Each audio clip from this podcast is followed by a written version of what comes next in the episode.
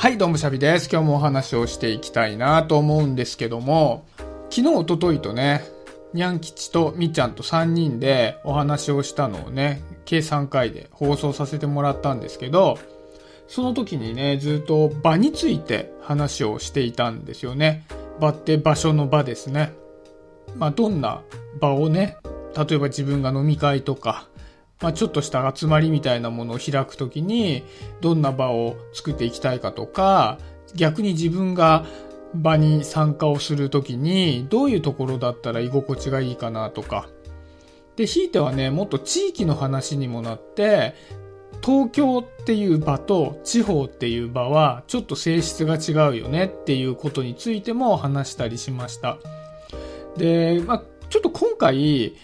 僕場について思ったことがあったので、その話をしたいんですけど、まあ、この間までのね、計3回の内容とは全然違う話になるので、これだけ聞いてもらっても全然大丈夫なんで、ぜひ聞いてもらいたいんですけど、僕、営業職なので、お昼をいつも外で食べるんですね。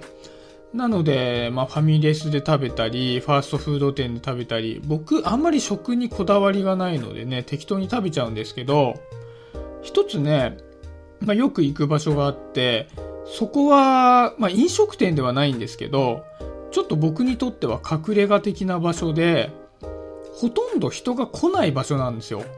まあ、外じゃないですよ。きちっとしたお店の中なんだけど、フリースペースみたいになっていて、で、そこはあんまり知られてないんで、人がほとんど来ないんですよ。店員さんがたまにうろうろしてるだけで、ほぼ僕一人で過ごせるんですね。で、そこを気に入ってて、で、他のどっかお店でご飯買って、そこで食べたりしてるんですけど、普通に考えると、もう毎日でも行きたいぐらい、そこは落ち着くわけですよ。だって僕しかいないんだから。なんですけど、結構高確率で、人がいるところでご飯食べたいなって気分になるんですよ。まあ、この時期なんでね、できれば、ね、密を避けてというか、人のいないとこでご飯食べれる方が安全は安全なんですけど、気分的に周りに人がいるところでご飯食べたいなって思う時がよくあるんですね。で、そうすると、まあカフェとかファミレスとか、ね、ファーストフードのお店とか、なんかそういったところで食べると周りに人がいるわけじゃないですか。なんかその感じの方がいいなっていう時が結構あって、なので、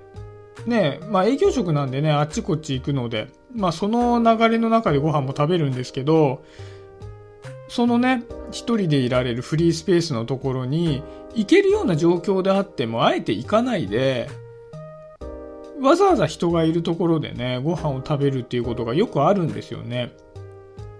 で、なんでわざわざね、自分のお友達とかじゃなくて全然知らない人がね、ガチャガチャいるところでご飯食べたいのかななんて思った時に、やっぱり、まあね、カフェとかね、ファミレスとかって、まあ、誰かが話してるわけじゃないですか。一人で来てる人ね、僕みたいに一人で来てる人もいるけど、誰かが誰かを誘って、まあ一緒に入って、そこでコミュニケーションを取ってるわけじゃないですか。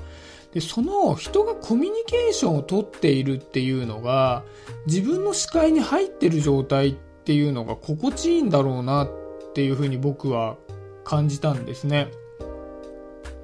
だから、僕が誰かとコミュニケーションを取りたいっていう場合じゃなくても、誰かが誰かとコミュニケーションを取っている場所、コミュニケーションを取るための場所に自分もいたいみたいな感覚が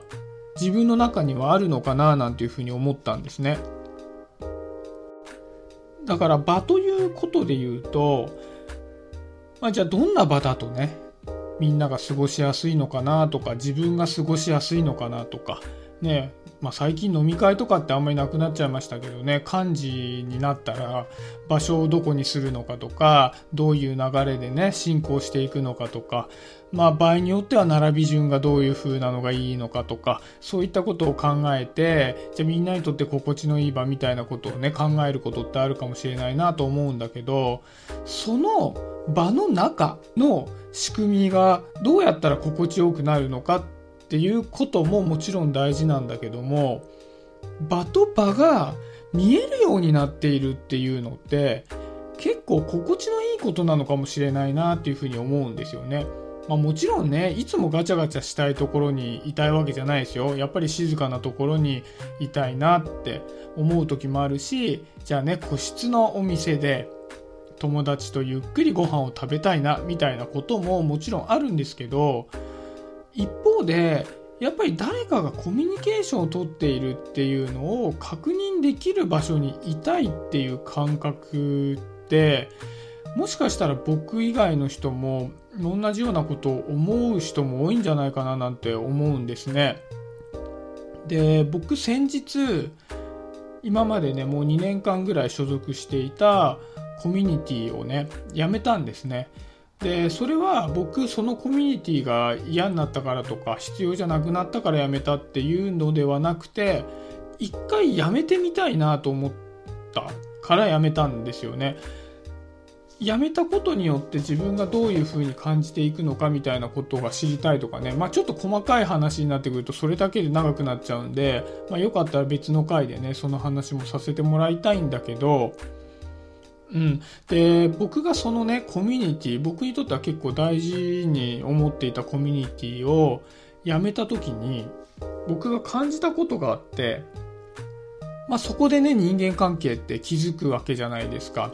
でねやっぱりねその人間関係とか僕が個人でつながってっていったものつながりを作っていったものに関しては正直それほどそのコミュニティを辞める前と後とで大きな変化を感じないんですね。僕の人間関係はそのコミュニティにいるいないにかかわらずそれほど変わらなく感じたんです。だからコミュニティにいることが僕にとってのつながりではなかったんだなと思ったんですね。で一方で僕はそのコミュニティを外れた時に寂しいなって感じた部分もあったんですね。で、それはそのコミュニティの中で、まあ、オンラインのね、コミュニケーションツールを使ってたんですね。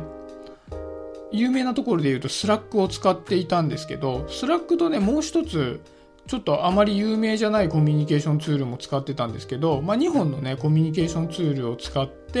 コミュニティ内でのやり取りをしてたんですけどそこに入れなくなったことが結構寂しいなと思ったんですね。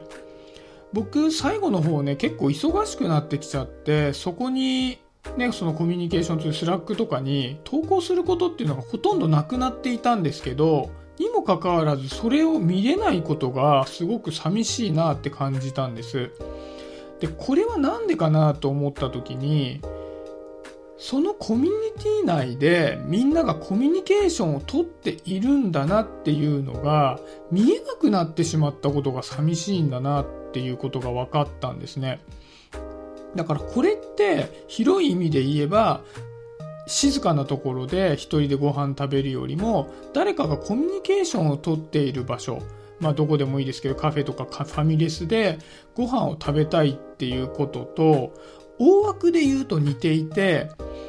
カフェとかファミレスっていうのはまあね、チェーン店とかなんかそこがね、コミュニティになってるわけでは決してないと思うんですよ。そのたまたま居合わせたね、別々のお客さんが一体感がある方は全くなくて、たまたまそこにいただけなので、そこがコミュニティになってるわけではなくて、言ってしまえばちっちゃな場がたくさん見えているだけだと思うんですけど、場っていう単位で言うと、場と場と場と場が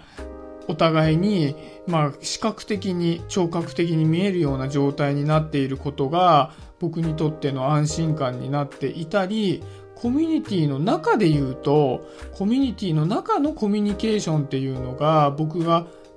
見えるようになっていたっていうのが、やっぱり心地よく感じたのかなっていうふうに思うんですよね。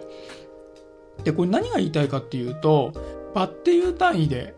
コミュニティの中でいう細かい場、もしかしたら Slack でね、ある投稿に対してやり取りがされていたりっていう、コミュニティの中でちっちゃな場が出出来上がっているのを見ることができるっていうこともそうだし、たまたま居合わせた、お店で居合わせた人のコミュニケーション、まあ細かい場が見えるっていうこともそうだと思うんだけども、まず場が見えるっていうことが、ある種人間が、まあ、存在するために結構大事なことなんじゃないかなって思ったということが1点と、もう1つは、コミュニティってどうしても閉鎖性があるじゃないですか。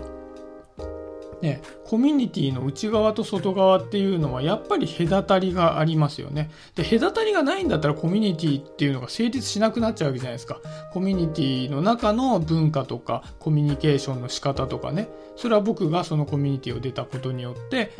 見れなくなることももちろんあるし、その文化に触れられなくなることとかっていうのもあるように、そこの内側と外っていうのは隔たりがあるわけだけども、